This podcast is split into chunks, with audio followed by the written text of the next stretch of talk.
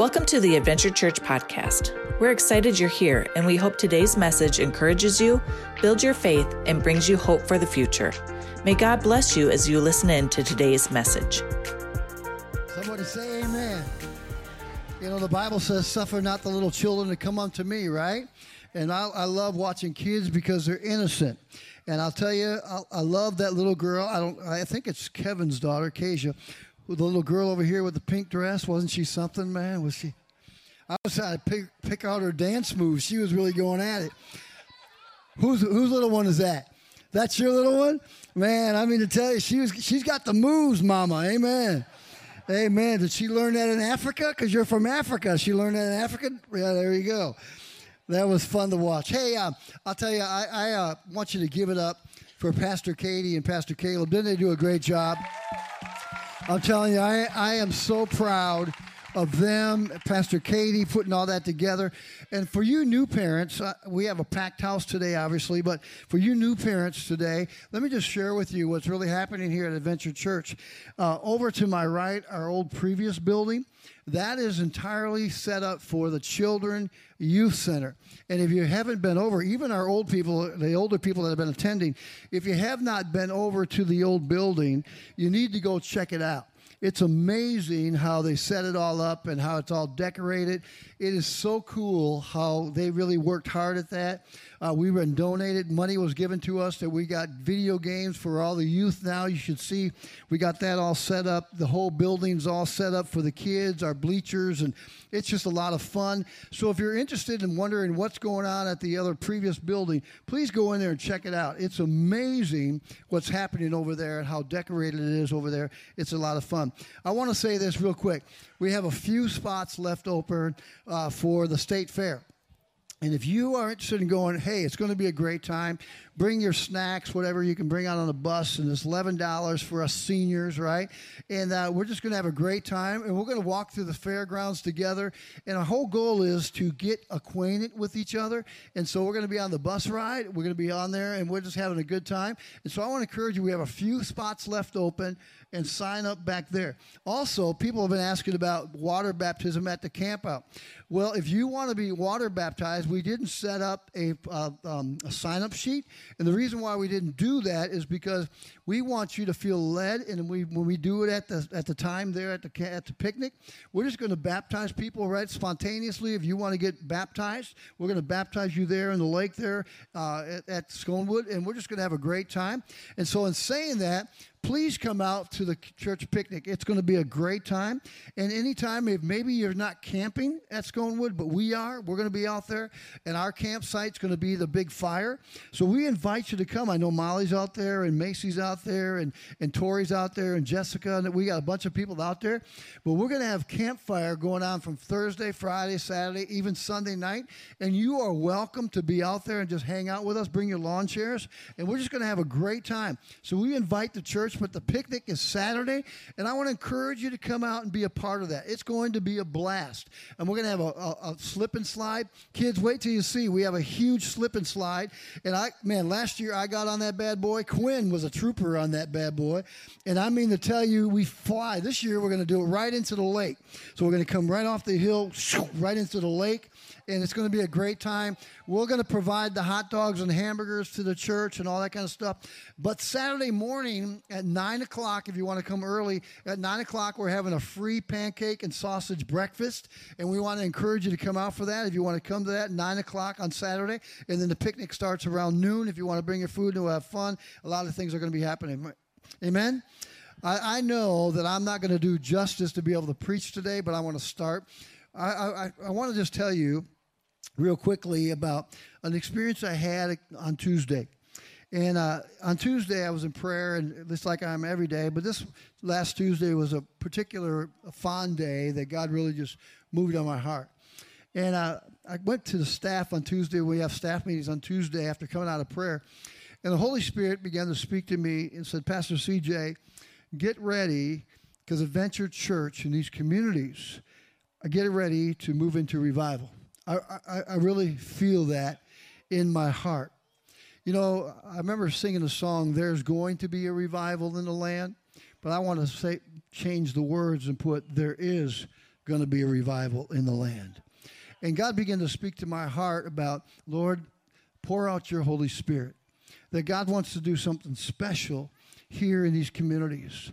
It's not about Adventure Church, it's about J E S U S and Him crucified.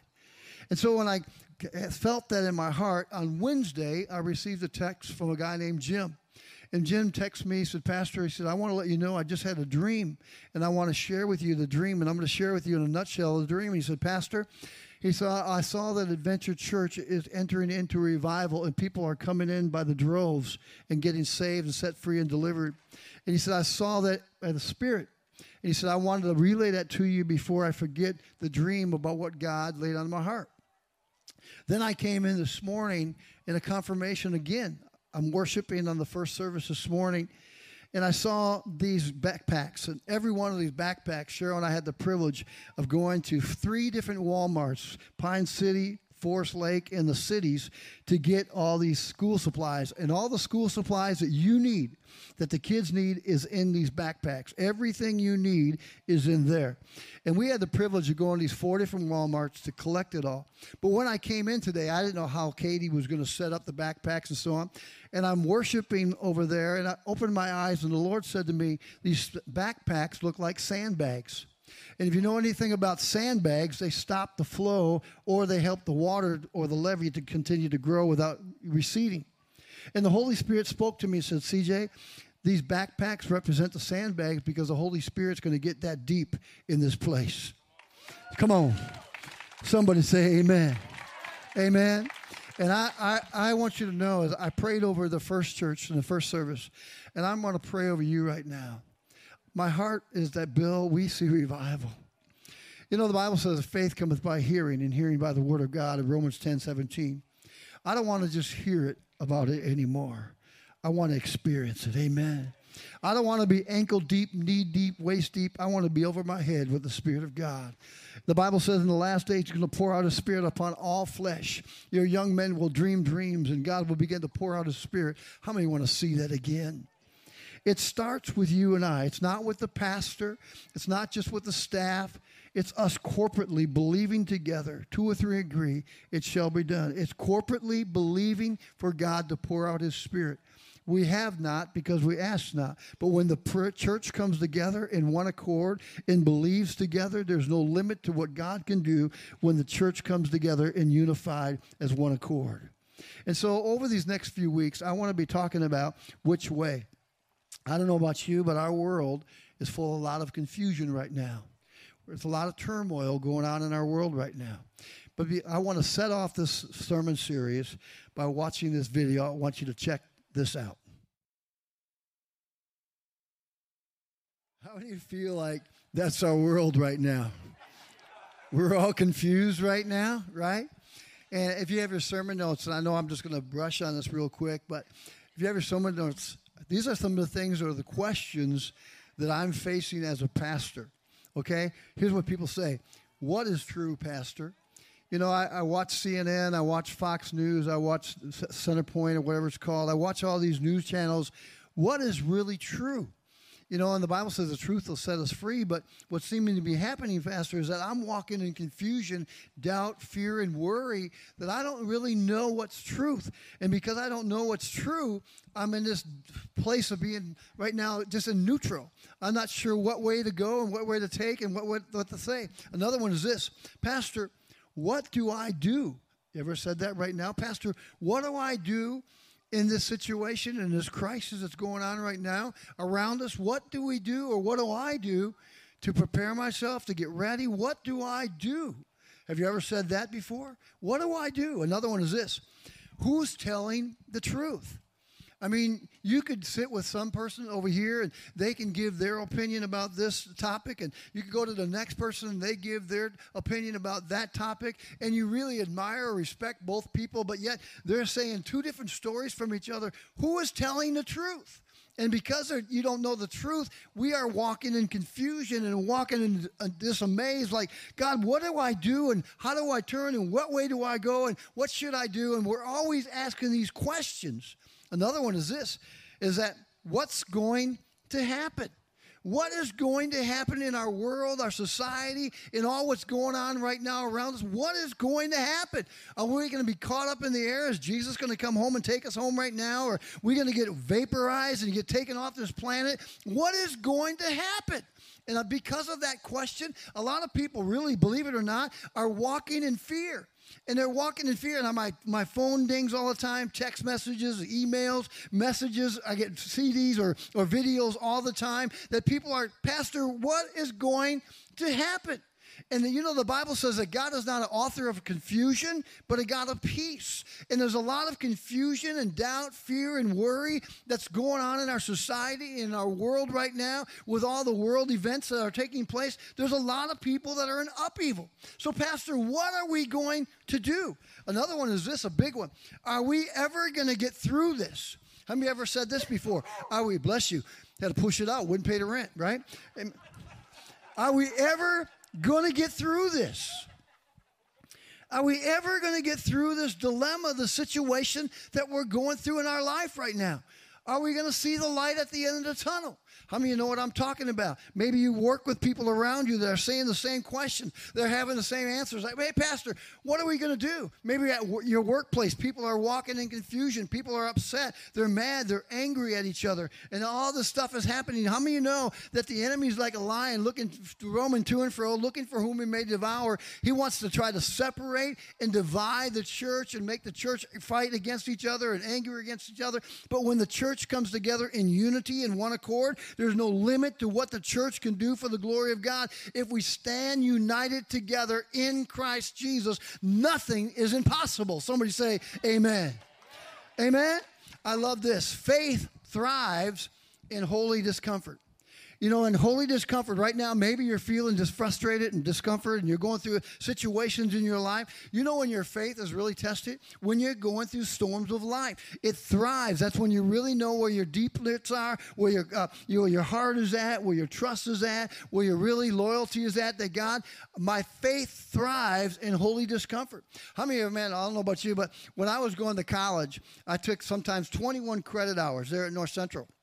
And then taking those 21 credit hours, all every class never seemed to fail. I had a term paper I had to do for every class. Some classes I had two to three term papers that I had to do. And if you take 21 class, 21 credits, that's usually from five to seven class, uh, classes. Some are two credits, some are three credits. And so I sometimes would have to take and do five term papers during that semester. And I'm going to tell you, if you're anything like me, sometimes I'm a procrastinator. Any of the procrastinators in the house? Amen. You're procrastinators, right? We hate to say it, we hate to admit it, but we are. We're sometimes procrastinators. But you know what? I've always found that when it really the rubber hit the road, man, when I really had to get that term paper done, I would stay up all night and go to Perkins and drink coffee like crazy. I think that's why I can't drink coffee now because I drank too much back then to keep me awake to write my term papers. But it never failed that whenever I was under pressure to produce a term paper, I always came through at the end. And I'm here to tell you today if you hold on to your faith and not give up on your faith, you will come through in the end. But your faith will pull you through the discomfort that you're going through right now in life if you will hold on and not let go. You got to hold on. I love this in First Thessalonians chapter 3. Paul is talking to the church in Thessalonia. And I know I'm not going to get this done. And this is part one, thank God, because I know I'm not going to get it done. But he's talking to the church in Thessalonia. And he's talking there about there's persecution there's hardships. There's always seems to be a phase through the world and through life. There's always persecution, hardship, famine goes on in our lives. And here he's talking to the church in Thessalonica and he's saying to them, listen, so we could not stand it no longer. In other words, the upheaval, the dissension, the struggles, the persecution, the hardships that were going on right now in the church of Thessalonica. He says, we thought it was best to left, be left by ourselves in Athens. In other words, he had to separate himself from all that confusion, all that turmoil, all that persecution that was going on, the bitterness and anger, resentment, people turning against people, and all that stuff. He had to separate himself and come out from among them. But then he goes on to say in verse 2, he says this We sent Timothy. Timothy was a minister of the gospel. He was one that would be helping to spread the gospel, just like you and I. We're all disciples. We're like a Timothy that needs to spread and to minister the gospel to the hurting and to the lost and to the dying world. So he says, So we sent Timothy, who is our brother and our co worker in God's service in spreading the gospel of Christ, to strengthen, now you got to get this, to strengthen and encourage you. If you have your Bibles, put your name there in your faith. In other words, what he was saying is, he said, I want to encourage you and strengthen you in your faith. The area that the enemy wants to attack you the most at is not necessarily physical and all these other things. He wants to attack you in your faith.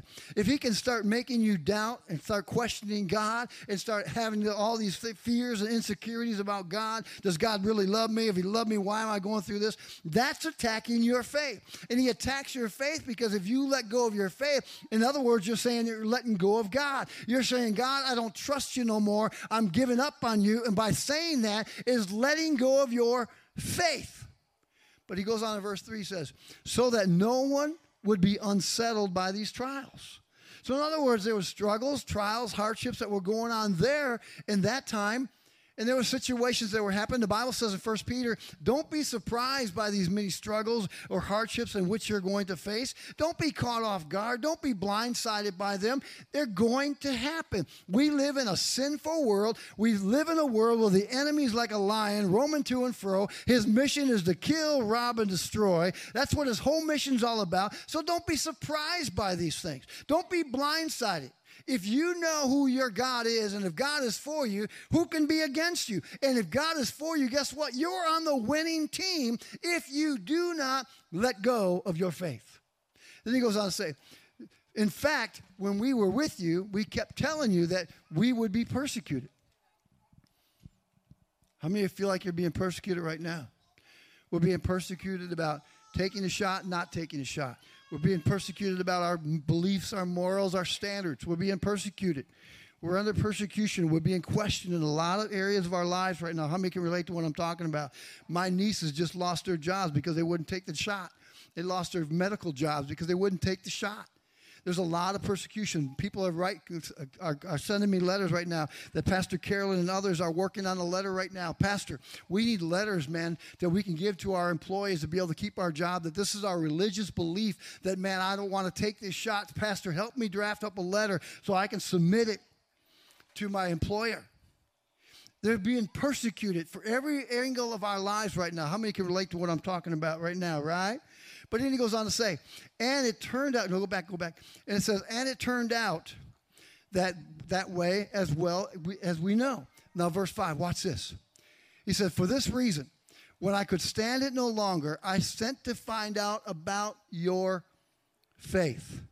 I was afraid that in some way the tempter had tempted you and that our labors might have been in vain. For the sake of time, the church of today is under fire, and our beliefs our morals and our convictions and our faith is under fire. I'm going to close with this because I know I'm not going to justify things, but I want to close with this.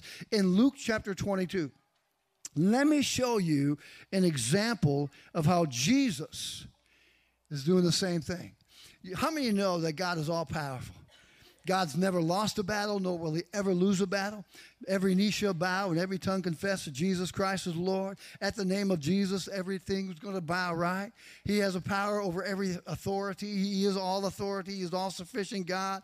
And here's what happens Jesus said to Simon, Simon, Simon, Satan has asked to sift you, all of you, as wheat. In other words, he's like, I'm going to come against you. I'm going to persecute you. I'm going to harass you. I'm going to try to bring you down. I'm going to attack you. I'm going to come at every angle to try to get you discouraged, defeated, and want to quit. And Jesus saw that. Jesus could have jumped in his boat Jesus could have took that battle just like he can with you. He can jump into your boat at any moment. If he can come in the twinkling of an eye, Scott, then guess what? He can change your circumstances in the twinkling of an eye. But sometimes God doesn't jump into your boat right away because he wants to see if your faith is going to survive. Are you going to thrive in your faith of discomfort when you're under pressure? So look at what Jesus did in verse 32. He says, But I, Jesus saying this to Simon, but I have prayed for you. How many know that Jesus is praying for us right now? He's making intercession on behalf of us at the Father right now. When he sees you and going through a situation in life, do you think Jesus has abandoned you? Absolutely not. Do you ever notice in Exodus chapter 3, verse 14, when Jesus was before Moses and Moses said, God, who should I say sent me? I am. I am who I am. So, whenever you're going through a struggle in your life, you need to remind yourself who is I am. I am means I am stable, I am secure, I am a rock, and I will not be moved. So, whenever you're going through a problem in your life, you need to ask Jesus, Are you with me? You know his response is, I am. I am. I am the same yesterday, today, and forever. Jesus, do you love me? Yes, I do. I am with you. So every time you're faced with a pressure in your life, you just say, God, do you love me? Yes, I am. I change not. So watch this. He says, oh, I pray. No, go back, go back. She's real fast. I like her. But I prayed for you, Simon, that your faith may not fail.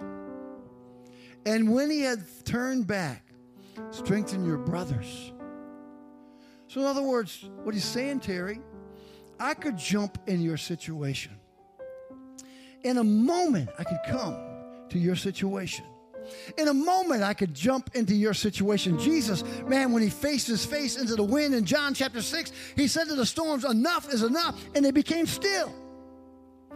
And if he can do that to them, he can do that for you. But sometimes Jesus doesn't want you to take the easy way out. He doesn't want to jump in your boat right away and have you take the easy way out. He wants to see are you going to persevere? Are you going to hold on? Are you going to keep the faith under the pressures and storms that you go through in life? It's not a time to bail, it's a time to run to God. I'm going to run to God. Jesus is in prayer for you right now, praying for your faith. He's praying, don't give up. You know, the shortest verse in the Bible is John 7, verse 37. You know what it is? Jesus wept. You know what he weeps over? He weeps over the ones who lose the faith. He weeps over the ones that give up. He weeps over the ones that quit when under pressure. He weeps over the ones that say, I can't do this no more. When Jesus said, Yes, you can. You can do all things through Christ who strengthens you. I am with you. When under fire, it's not a time to run from faith, but to run to it. The tempter's role or mission is to turn up, turn up the presence or the pressure and the fire in your life to make you give up on your faith or trust in God. I'm going to pick this up next week. But my encouragement to you today is hold on to the faith. Next week, we're going to be talking about where do I go? What do I do? How do I get through this? How do I navigate through the storms of life? So, Pastor Katie's going to come and we're going to give out these backpacks, these sandbags filled with the Holy Spirit. Thank you for listening to today's message. If this message has encouraged you in any way, please consider giving to Adventure Church to help continue this ministry. Giving is safe and easy through our website at www.adventurechurchsiren.com. Thank you for your generous support.